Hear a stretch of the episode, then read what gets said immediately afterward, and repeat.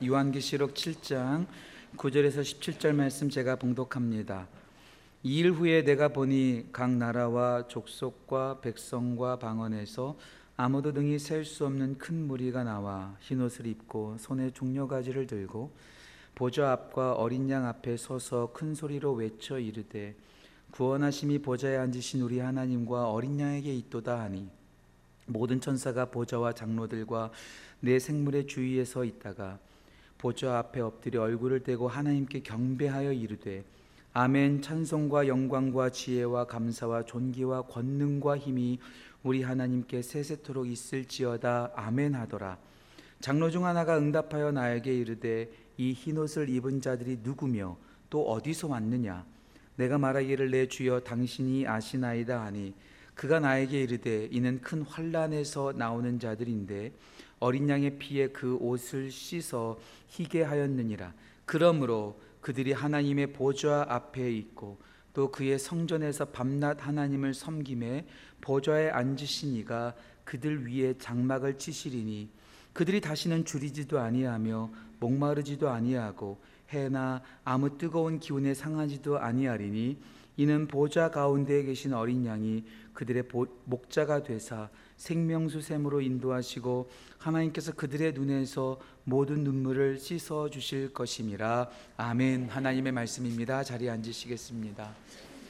이번 주부터 시작해서 4주간 동안 우리에게 목사님들을 통해서 예배의 네 가지 퍼즐에 대해서 말씀을 나누게 된 것이 얼마나 감사한지 몰라요 함께 목사님들이 동역해서 말씀을 전하는 것만큼 진짜 귀한 일은 없습니다. 오늘 강인찬 목사님을 시작으로 다음 주에 장한준 목사님, 그 다음 주에 곽태순 목사님, 마지막에 베이커 목사님 말씀 전해 주실 텐데 오늘 첫 번째 시간입니다. 강인찬 목사님께서 하나님께 나아가기 제목으로 전해 주실 텐데요. 익숙하고 잘 알고 있는 목사님이시지만 나오실 때 큰 박수로 환영하고 하나님께 영광 돌리겠습니다.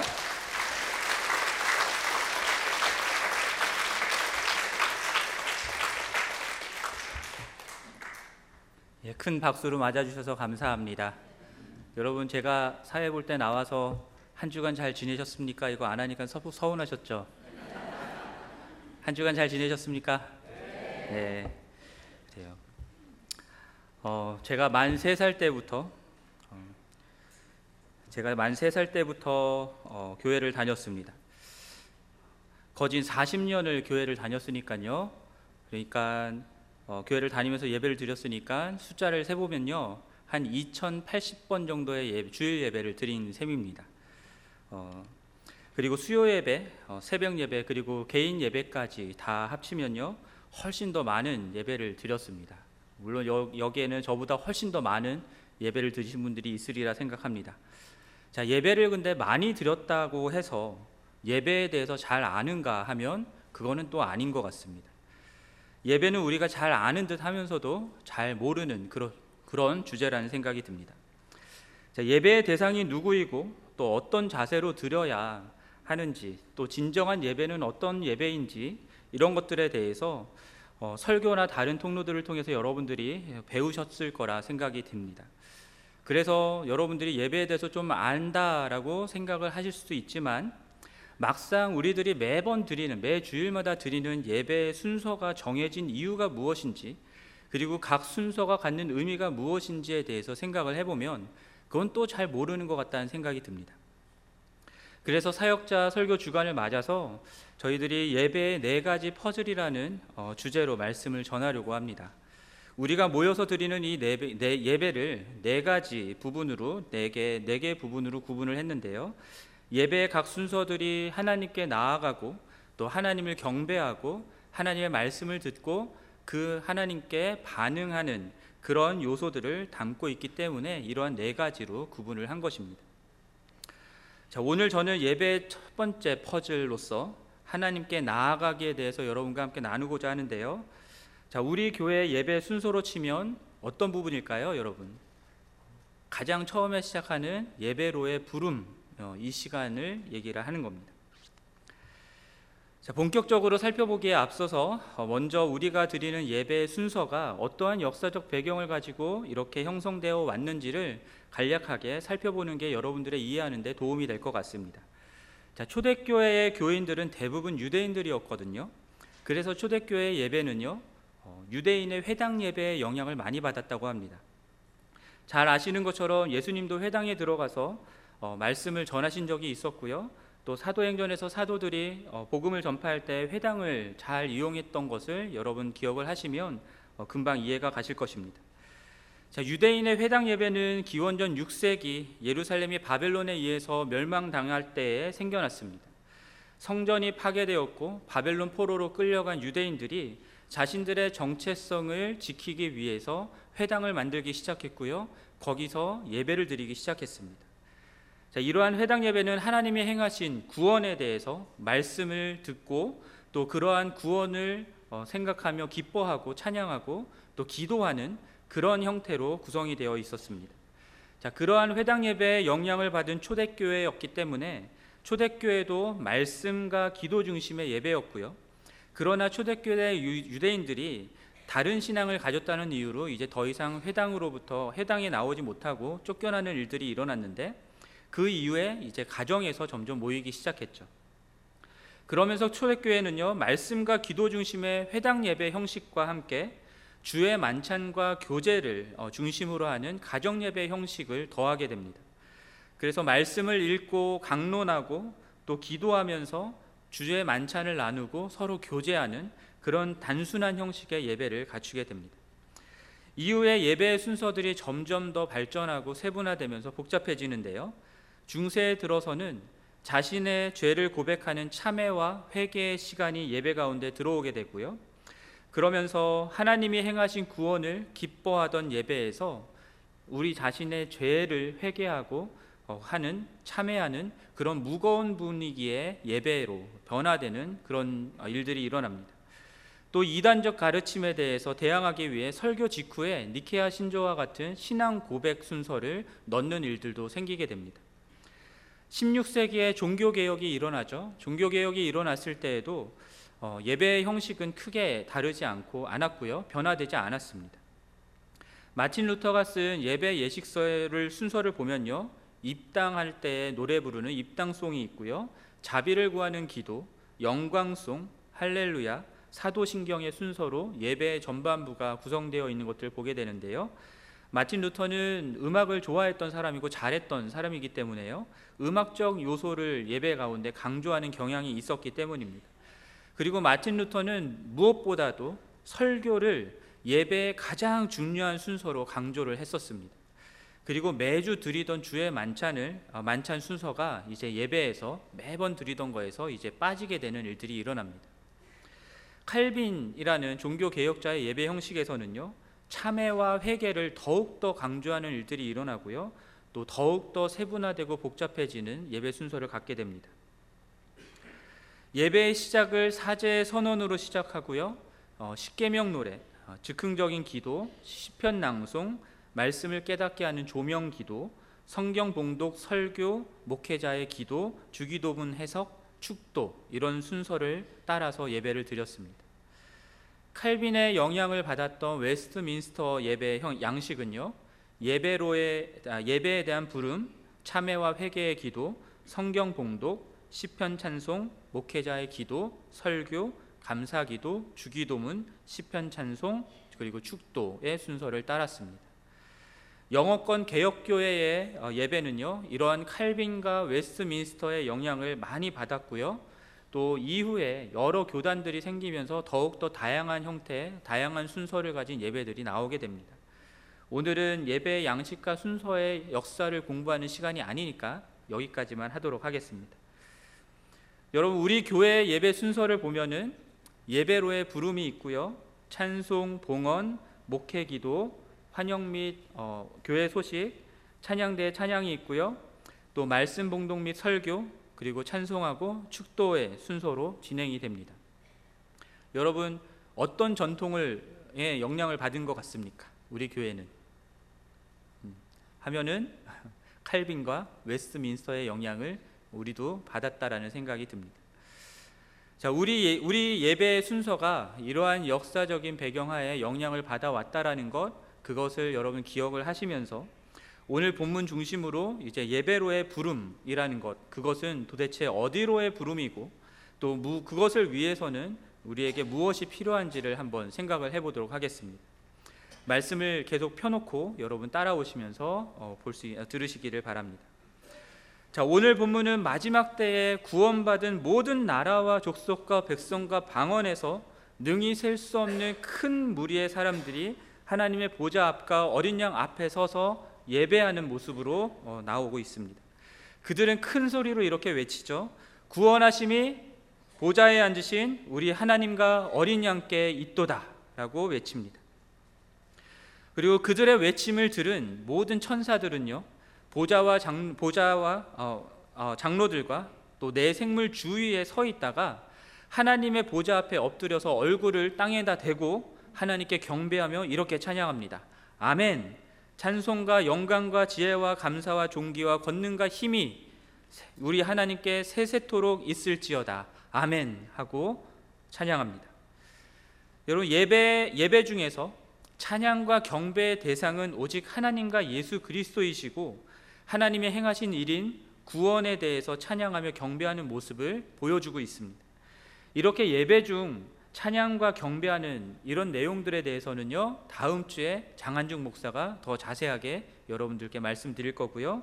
오늘 우리가 집중하고자 하는 내용은요 그들이 예배하는 자리가 어디인가 하는 것입니다. 여러분 그들이 어디서 지금 예배하고 있습니까? 9절과 11절에 나옵니다. 9절과 11절에서 분명하게 말씀하는 것은 하나님의 보좌 앞과 어린 양 앞에 서서 지금 예배하고 있다라고 말씀합니다. 어린 양이신 예수 그리스도께서 승천하신 이후에 하나님 보좌 우편에 앉아 계시니까 하나님이 앉아 계시고 어린 양 예수 그리스도가 앉아 계신 바로 그 보좌 앞에서 이 사람들은 하나님을 찬양하고 있는 것입니다. 여러분 그렇다면 우리가 예배를 드린다고 할 때에 우리는 어디로 나아가야 하는 것일까요? 우리는 하나님의 보좌 앞으로 나아가야 하는 것입니다. 어디로 나아가야 된다고요? 예, 하나님의 보좌 앞으로 나아가야 합니다. 우리가 예배의 첫 시작에 예배로의 부름이라는 순서를 갖는 것은요. 여러분들 모두를 이 하나님의 보좌 앞으로 나아가는 그 초청을 하는 것입니다. 그러므로 앞으로 여러분 예배로의 부름 시간 이제 사회자 사회 목회자가 여기 나와서 예배로의 부름을 할 때 여러분 무엇을 기억해야 되겠습니까? 지금 우리는 하나님의 보좌 앞으로 나아가서 예배한다라는 것을 기억하시며 예배를 드리셔야 할 것입니다. 여러분 우리가 하나님의 우리가 구약 성경을 찾아보면요 하나님의 보좌 앞에 어, 서 있는 그것에 대한 이야기들이 많이 나옵니다. 특별히 이사야서 6장 말씀을 보면요 이사야서 6장 1절부터 4절까지 말씀을 보면요 우시아 왕이 죽던 해에 이사야가 환상을 보게 되는데요 보좌에 앉으신 하나님을 보게 됩니다. 그분은 높이 들린 보좌에 앉아 계셨고 그 옷자락은 성전에 가득했고 스랍들이 모시고 서서 거룩하다 거룩하다 거룩하다 망군의 여호와여 그의 영광이 온 땅에 충만하도다라고 찬양하는 것을 보게 됩니다. 이같이 찬양하는 자의 소리로 말미암아서 문지방의 터가 요동하였고요. 성전의 연기가 충만하였다라고 말씀합니다. 여러분 우리가 예배할 때에도 바로 그 하나님 앞으로 하나님 보좌 앞으로 나아가서 예배하는 것입니다. 그러나 이것이 이사야처럼 여러분들이 하나님 보좌 앞에 있다라는 환상을 보는 것을 의미하는 것은 아니고요. 우리의 예배를 받으시는 하나님이 임재하여 다스리는 그 자리로 우리가 나아간다라는 것을 의미하는 것입니다. 자, 하나님이 임재하여 있기 때문에 그 자리는 어떠한 곳이 되냐면 하나님의 영광으로 가득한 곳이 됩니다. 그 영광이 가시적으로 성경에서는 연기가 충만한 형태로 나타나게 됐고요. 이스라엘 백성이 출애굽 이후에 신의 산에 이르렀을 때 하나님과 언약을 체결하는 장면이 바로 출애굽기 19장에 나오는데요. 그때에도 하나님이 신의 산에 강림하시거든요. 그때에 우레와 번개와 빽빽한 구름이 산 위에 있었고 큰 나팔 소리가 매우 크게 들렸다라고 기록하고 있습니다. 또 시내산 옹기가마 연기 같은 연기가 시내산에 자욱했다라고 얘기하고요. 그리고 시내산이 진동하였다라고 이야기합니다. 하나님의 임재가 있는 곳에서는 이러한 현상들이 나타날 수 있는 것이죠. 그러한 하나님의 임재가 있는 곳에서 이스라엘 백성들은 무엇을 했냐면 하나님을 예배했습니다. 그래서 출애굽기 33장을 보면요. 모세가 하나님을 만나러 회막으로 들어갈 때에 하나님의 임재를 상징하는 구름 기둥이 회막에 내려옵니다. 그리고 그곳에서 모세는 하나님과 만나 하나님의 말씀을 듣는데요. 그것을 바라보는 백성들은 무엇을 했는가 하면 각자의 장막에서 서서 나와서 하나 그곳을 바라보면서 하나님을 예배했다라고 나와 있습니다. 자, 이스라엘 백성들이 이렇게 성소와 성전에 나아가서 제사를 지내고 예배를 드렸던 이유가 무엇이냐면 그곳에 누가 계시냐 네, 계셨기 때문입니까? 바로 하나님이 계셨기 때문인 거죠. 특별히 성전에는요 하나님의 지성소가 있었습니다. 지성소 안에는 법궤가 있었고요, 곧 언약궤라고도 불리죠. 언약궤 위에는 속죄소가 있었습니다. 하나님께서 그 속죄소 위에서 어, 임하겠다라고 말씀을 하셨거든요. 그곳이 바로 하나님이 지정하신 좌정에 계시는 보좌가 되는 것이죠. 그래서 그들은 유대 유대인들은 어, 성소 또는 성전에 나아가서 하나님을 예배했던 것이고요. 지성소까지 나아가기를 소원하는 마음으로 예배드렸던 것입니다. 만약 하나님이 거기에 임하여 계시지 않았다면 그 성전에 계시지 않았다면 그들은 굳이 거기 나가서 예배할 이유가 없었, 없었습니다.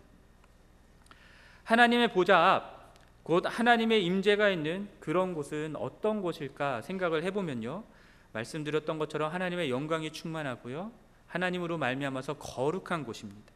하나님의 영광의 빛으로 가득한 곳이고요. 그래서 마르바돈이라는 신학자는요. 예배가 우리를 우주의 왕이신 하나님의 고귀한 광휘에 빠져들게 하는 곳이다라고 말합니다. 무엇으로도 형언할 수 없는 그 하나님의 영광스러운 임재를 경험할 때에 우리에게 어떤 일들이 일어나냐면 우리는 이 세상에서 무엇이 가장 가치 있는 것인지를 알게 됩니다. 이 세상에 있는 어떠한 것도 아니고 또 나 자신도 아니고 오직 하나님만이 가장 가치 있는 분이신 것을 알게 되는 것이죠. 그분의 하나님 되심을 알게 되는 것입니다. 또한 동시에 나의 인간됨도 예배의 자리에서 알게 됩니다.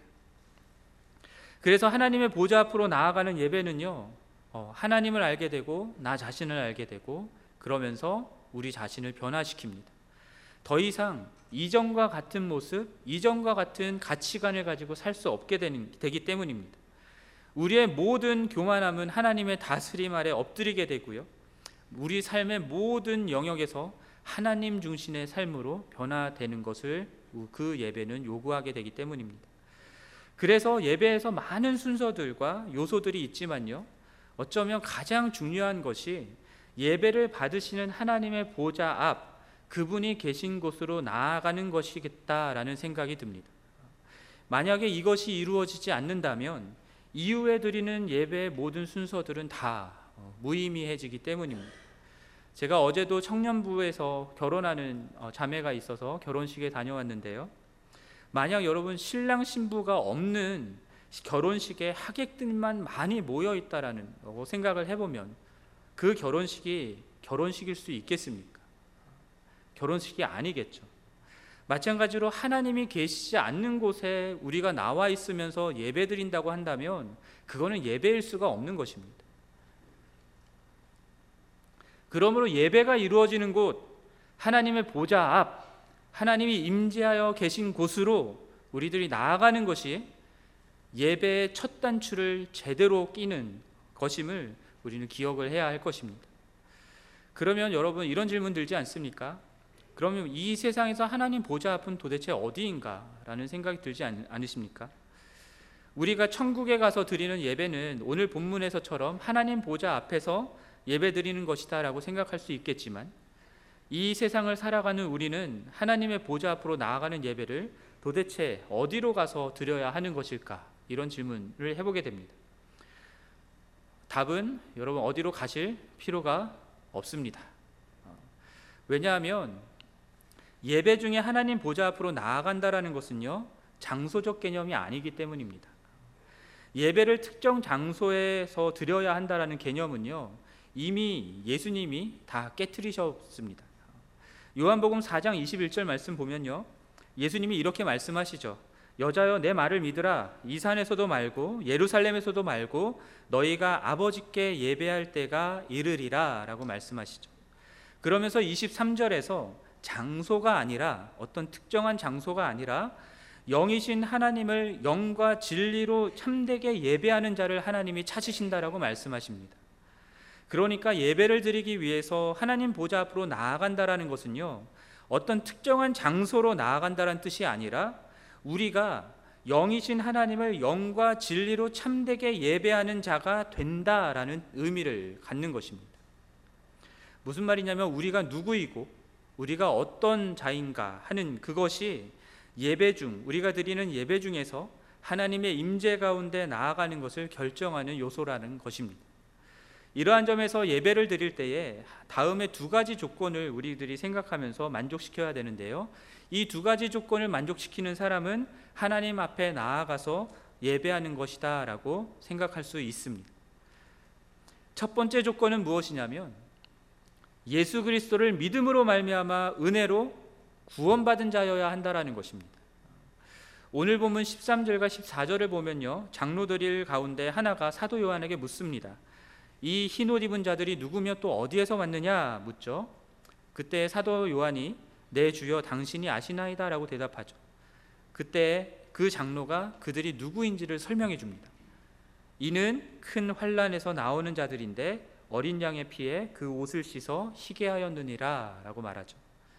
두 가지를 말씀하는데 큰 환란에서 나오는 자들이다라는 걸 말씀하시고 어린 양의 피에 그 옷을 씻어 희게 한 자들이다라고 말씀하십니다. 먼저 어린 양의 피에 그 옷을 씻어 희게 하였다라는 의미를 생각해 보겠는데요. 이들은 예수 그리스도의 보혈로 정결케 되었다라는 것을 말씀하는 겁니다.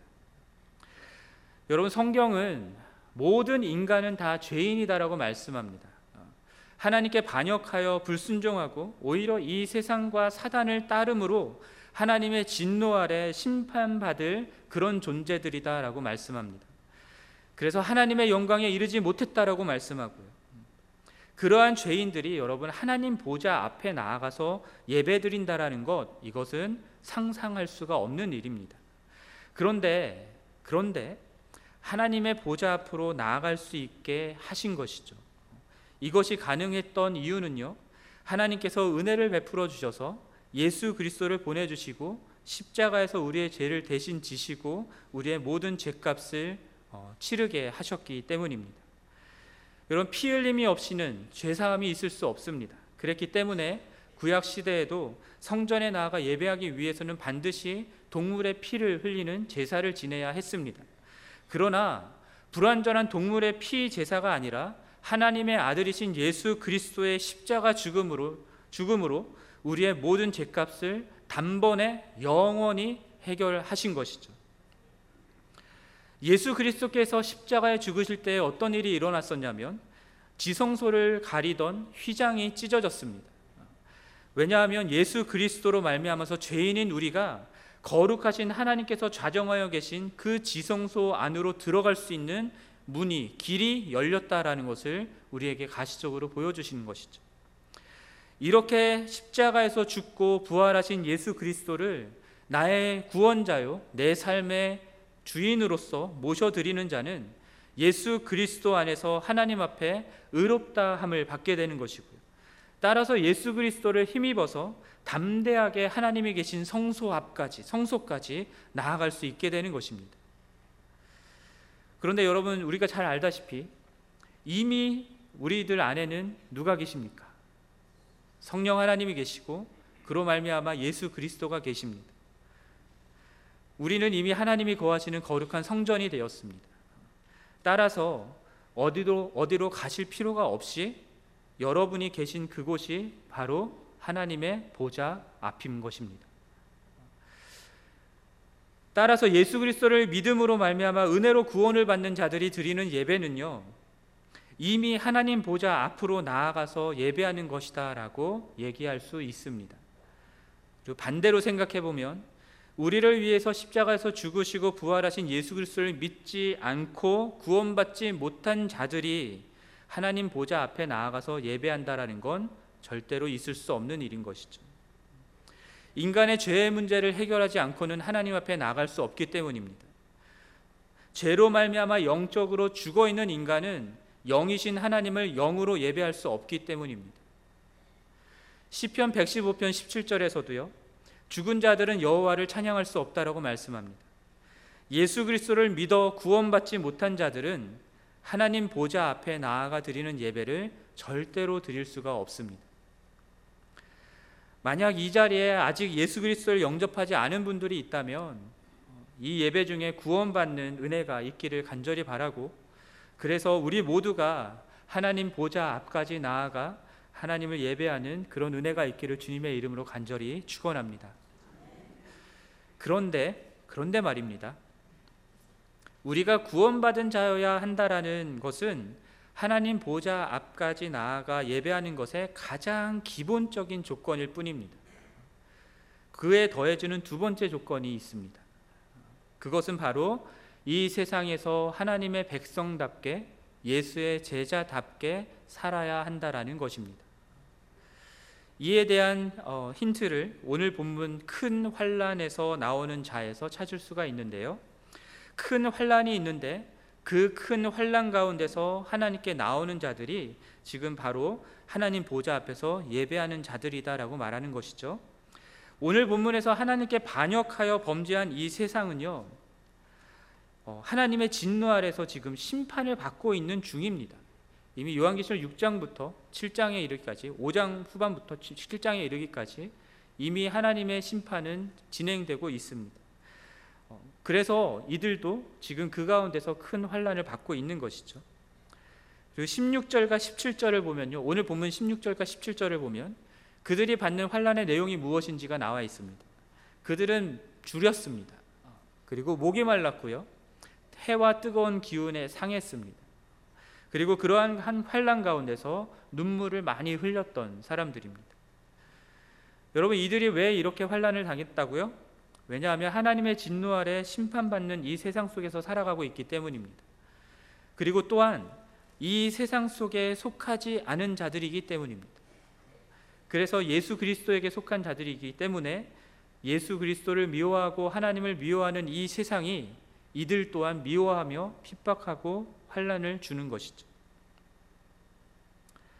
요한복음 16장 33절 말씀을 보면요. 예수님은 그러한 자들 곧 제자들이 이 세상에서 환란을 당할 것이다라고 분명하게 말씀하십니다. 그들은 이 죄악된 세상 속에서 하나님의 백성답게 예수 그리스도다, 그리스도의 제자답게 살다가 환란을 당하고 있는 것입니다. 그리고 마지막 날 심판 날에 그들은 큰 환란으로부터 벗어나게 되고요. 하나님 보좌 앞에 나와서 하나님께 예배하는 것이 되는 것이죠. 그것이 바로 오늘 본문이 보여주는 모습입니다. 여러분 이사야서 1장 말씀을 보면요. 어, 유다 백성이 하나님의 백성으로서 성전에 나와서 예배하는 것에 대한 말씀이 나옵니다. 분명히 그들은요, 하나님의 백성으로서 성전에 나와서 예배했습니다. 분명히 무수한 재물들을 들고 성전에 나와서 제사를 지냈습니다. 분명히 그들은 월삭과 안식일과 성회를 지켜가면서 하나님 말씀대로 예배를 드렸습니다. 그런데 하나님은 그들의 예배에 대해서 이렇게 평가하십니다. 너희의 무수한 재물이 내게 무엇이 유익하뇨? 나는 순양의 번제와 살찐 짐승의 기름에 배불렀고 나는 숫송아지나 어린 양이나 순염소의 피를 기뻐하지 아니하노라. 너희가 내 앞에 보이러 오니 이것을 누가 너희에게 요구하였느냐? 내 마당만 밟을 뿐이니라. 헛된 재물을 다시 가져오지 말라. 분양은 내가 가증히 여기는 것이요 성애와 함께 악을 아울러 행하는 그것을 내가 견디지 못하겠노라 라고 하나님이 말씀하십니다. 하나님의 백성입니다. 그들의 그들이 나와서 예배를 드리고 있습니다. 그럼에도 불구하고 그들의 예배가 하나님께 나와서 예배한다라고 하지만 실제로는 하나님의 보좌 앞에 나까지 나와서 예배하는 것이 아니라 마당만 밟고 돌아가는 것이다라고 말씀하는 것이죠. 예배에 나와 있긴 하고 예배의 모습을 보이고 있긴 하지만 보좌 앞까지 나아가지 못하고 예배의 흉내만 내고 있다라는 것을 말씀하는 겁니다. 하나님께서 이렇게 그들의 예배에 대해서 평가하시는 이유가 무엇이냐면요. 그들이 나와서 예배 드릴 때 정성을 다하여 드리지 않았기 때문이 아닙니다. 그들이 악을 행하면서 나와서 예배했기 때문입니다. 그들의 손에 피가 가득하였고 악한 행실을 행하였고 정의를 행하지 아니하였고 학대받는 자들을 도와주지 아니하고 고아와 과부를 돌보지 않으면서 예배 드리러 나왔을 때 하나님은 그들의 예배에 대해서 받지 않는다라고 말씀하시는 거죠.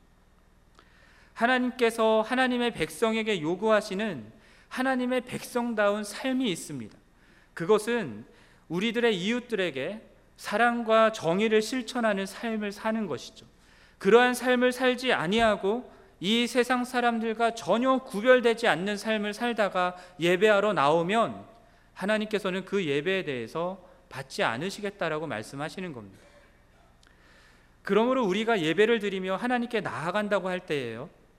주일날 예배 시간에 와서 예배 드리는 행위만으로는 하나님의 보좌 앞까지 나아가는 예배를 드릴 수가 없습니다. 여러분들의 일주일의 삶을 어떻게 살았느냐가 중요한 것입니다.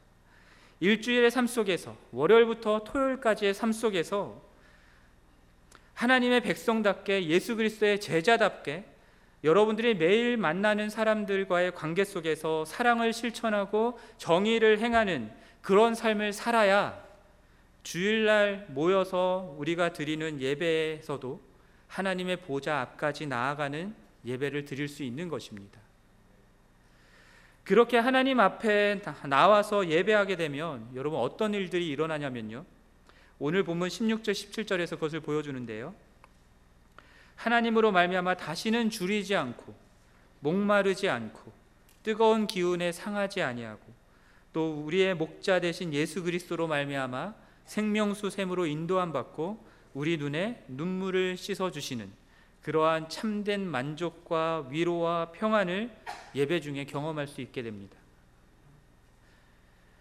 세상 속에서 일주일간의 삶 속에서 하나님의 백성답게 살고자 환란을 당했기 때문에 이 자리에 나와서는 하나님께서 그 모든 피로들을 채워 주시고 만족해 하시며 그들 눈에 눈물을 씻어 주시는 것이죠. 그래서 그러한 예배를 드리고 나서는요. 또다시 세상에 세상에서 환란을 당할지라도 하나님의 백성답게 예수의 제자답게 살아갈 힘을 얻고 세상으로 나갈 수 있게 되는 것입니다. 여러분 오늘 본문 15절 말씀을 보면요. 이렇게 예수 그리스도를 믿어 구원받은 자로서 이 세상에서 하나님의 백성답게 예수의 제자답게 살았던 사람들이 드리는 예배에 대해서 그들에 대해서 무엇이라고 말씀하냐면 그들이 하나님의 보좌 앞에 있다라고 말씀을 하세요. 여러분 만약 일상의 삶이 우리의 일상의 삶이 하나님의 백성다운 예수 그리스도의 제자다운 삶과 상관이 없이 우리들이 산다면 우리가 드리는 예배는 이 자리에 나와서 드리는 예배는 이 자리에서 아무리 정성껏 거룩한 모습으로 드린다 할지라도 하나님의 보좌 앞까지 나와 드리는 예배가 아니라 마당만 밟고 가는 예배일 수 있습니다. 그래서 여러분 이것을 구분을 하셔야 되는데요. 예배 드리러 교회에 가는 것과 예배를 드리러 하나님 보좌 앞까지 나아가는 것은 전혀 다른 것입니다. 예수를 믿지 않아도 어, 주일날 예배에 와서 어, 예배 자리에 앉아 있을 수 있습니다. 그리고 매일의 삶 속에서 하나님의 백성답게 예수의 제자답게 살지 않아도 이 자리에 나와서 얼마든지 예배 드릴 수 있습니다. 그러나 그런 분들의 예배는 하나님의 보좌 앞까지 나아가는 예배가 될 수 없고요. 그저 마당만 밟고 나아가는 그런 예배일 수밖에 없다라는 거죠. 그러므로 우리가 누구이고 우리가 어떤 삶을 사는 자여야 하는가가 우리의 예배를 하나님의 보좌 앞으로 나아가게 하는가를 결정하는 중요한 요소들인 것을 조건들인 것을 여러분은 반드시 기억하시기를 부탁드립니다.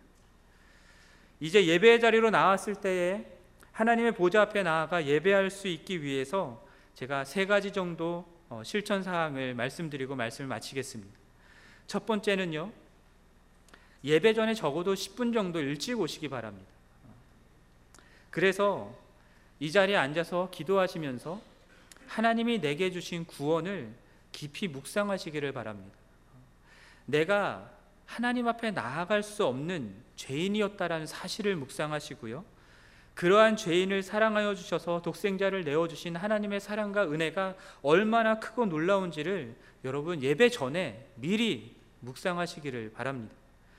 아무 자격 없는 나를 구원하여 주셔서 하나님의 보좌 앞에 나아가게 예배 야 나아가서 예배하게 하시는 그 하나님께 감사하며 묵상하는 시간을 반드시 예배 전에 가지시기를 바랍니다. 그래야 이제 사회 보는 목사가 올라와서 예배로 여러분을 부를 때에 여러분들은 그 즉시로 하나님의 보좌 앞에 나아가서 예배할 수 있게 되는 것이죠. 여러분 그렇게 하시겠습니까? 아멘. 다음 주에 제가 지켜보겠습니다. 예배 10분 전에 이 자리에 얼마나 많이 앉아 계신지 한번 보겠습니다. 둘째는 예배 전에 10분 정도 일찍 오셔서 해야 될 다른 한 가지가요. 구원을 묵상하신 후에 반드시 회개와 참회의 기도를 하시기를 바랍니다. 일주일 동안 우리들의 삶 속에서 우리들이 인간이기 때문에 하나님의 백성답게 또 예수의 제자답게 살지 못했다라는 거 우리 다 압니다. 다 인정합니다. 우리가 완벽하지 못하죠. 그러나 그냥 그렇게 인간이기 때문에 어쩔 수 없다는 걸로 합리화하고 넘어갈 문제는 아닙니다. 살지 못한 것에 대해 뉘우치고요. 그리스도의 보혈로 우리를 정결케 해 주시기를 여러분 간절히 기도하실 뿐만 아니라 여러분들이 일상의 삶 속에서 잘못된 길을 걸어가고 있다면 그 길에서 돌이키겠노라고 결단하는 기도를 하셔야 되고요. 여러분이 알게 모르게 여러분 삶 속에 잘못된 또는 악한 습관이 생겼다면 그 습관과 어, 습관도 버리겠노라고 새롭게 하나님의 뜻대로 살아가겠노라고 결단하는 기도를 예배 전에 미리 하시기를 부탁드립니다. 그래서 예배가 끝나고 나서는 하나님 보좌 앞에서 드리는 그 예배의 은혜를 받아서 이제 나가서는 어떻게 해야 됩니까? 하나님의 백성답게 예수의 제자답게 여러분 사셔야죠. 그것을 위해서라도 여러분 예배 전에 미리 오셔서 회개와 참회의 기도를 하시기를 부탁드립니다. 마지막으로는요. 이건 두 번째 회개와 참회와 연결되는 부분인데요. 예배 전에 반드시 나의 사랑 없음과 나의 정의롭지 못한 행실로 인해서 관계가 틀어진 사람들이 있지는 않은지 생각해 보시기를 바랍니다. 그리고 예배 전에 그러한 관계를 가능하면 풀고 오시는 것이 가장 좋습니다. 마태복음 5장 23절 24절에서 예물을 재단에 드리려다가 거기서 내 형제에게 원망 들을 만한 일이 생각이 나거든 예물을 재단 앞에 두고 먼저 가서 형제와 화목하고 그 후에 와서 예물을 드리라라고 예수님이 가르치셨습니다. 그리고 실제 초대교회에서는 예수님의 가르침이었기 때문에 형제와 화목하지 못한 관계에 있는 사람들은 예배를 제대로 드리지 못했었습니다. 못하게 했었습니다. 여러분 왜냐하면요 형제와 화목함이 예배를 드리는 것보다 우선인 이유가요 그 관계가 화목해지지 않으면 그 관계의 문제가 해결되지 않으면 여러분 하나님 앞에까지 하나님 보좌 앞까지 나아가는 것이 불가능해지기 때문입니다. 그러므로 여러분 교회에 와서 예배드리기 전에 한 10분 정도 일찍 오셨을 때에 반드시 구원을 묵상하시고 회개와 참회의 기도를 하시는 동시에 관계가 틀어진 사람은 없는지 돌아보시면서 그 관계를 회복하시기를 부탁드립니다. 여러분 오늘 말씀에서 이제 예배 중에 예배로의 부름은 하나님의 보좌 앞으로 나아가는 예배로의 부름이다라는 것 생각해 보았습니다. 그래서 이제 여러분 저희들이 나와서 예배로 초청하면 여러분 어디에 계신 거라고요? 하나님의 보좌 앞, 음, 하나님의 보좌 앞으로 나아가는 것입니다. 그리고 이렇게 하나님의 보좌 앞으로 나아가는 예배를 우리가 드리기 위해서는 반드시 우리 모두가 예수 그리스도로 말미암아 구원받은 자들이어야 하고 또한 우리 모두가 하나님의 백성답게 또 예수의 제자답게 우리의 일주일의 삶을 살아야 하는 것을 꼭 기억하시기를 바랍니다. 그리고 이러한 실천들을 통해서 우리 모두가 하나님의 보좌 앞에 나아가 예배할 수 있게 되기를 주님의 이름으로 간절히 축원하고요. 그리고 그러한 예배를 드리는 자들만이 경험할 수 있는 놀라운 하나님의 영광을 매 주일마다 온 교회가 함께 누리게 되기를 주님의 이름으로 간절히 축원합니다. 우리 함께 기도하도록 하겠습니다. 하나님 아버지 오늘 말씀을 통해서 하나님의 보좌 앞까지 나아가 예배하는 것을 생각해 보았습니다. 하나님, 우리가 주일 예배를 드리러 이 자리에 나올 때마다 하나님 주님의 보좌 앞까지 나아갈 수 있도록 은혜를 베풀어 주십시오. 그곳에서 주님을 예배할 수 있도록 도와주시고 어, 단한 명도 마당만 밟고 돌아가는 일 없도록 은혜를 베풀어 주시옵소서. 예수 그리스도의 이름으로 기도합니다. 아멘. 우리 다 함께 일어나셔서 마지막 찬양과 찬양 드린 후에 어, 축도로 예배를 마치도록 하겠습니다. 우리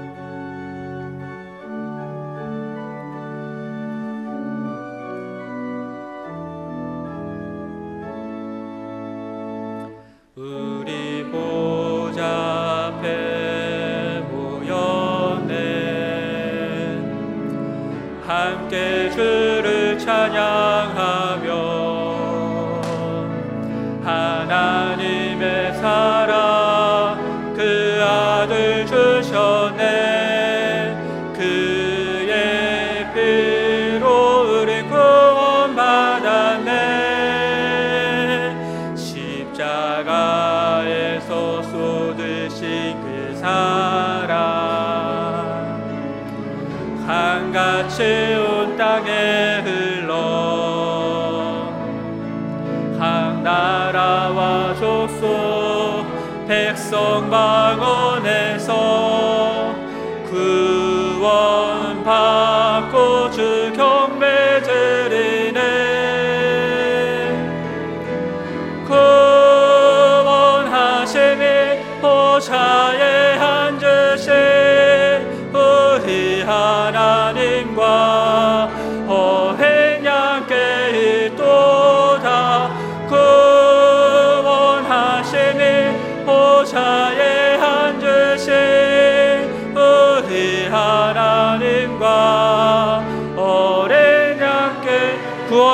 보좌에 앉으신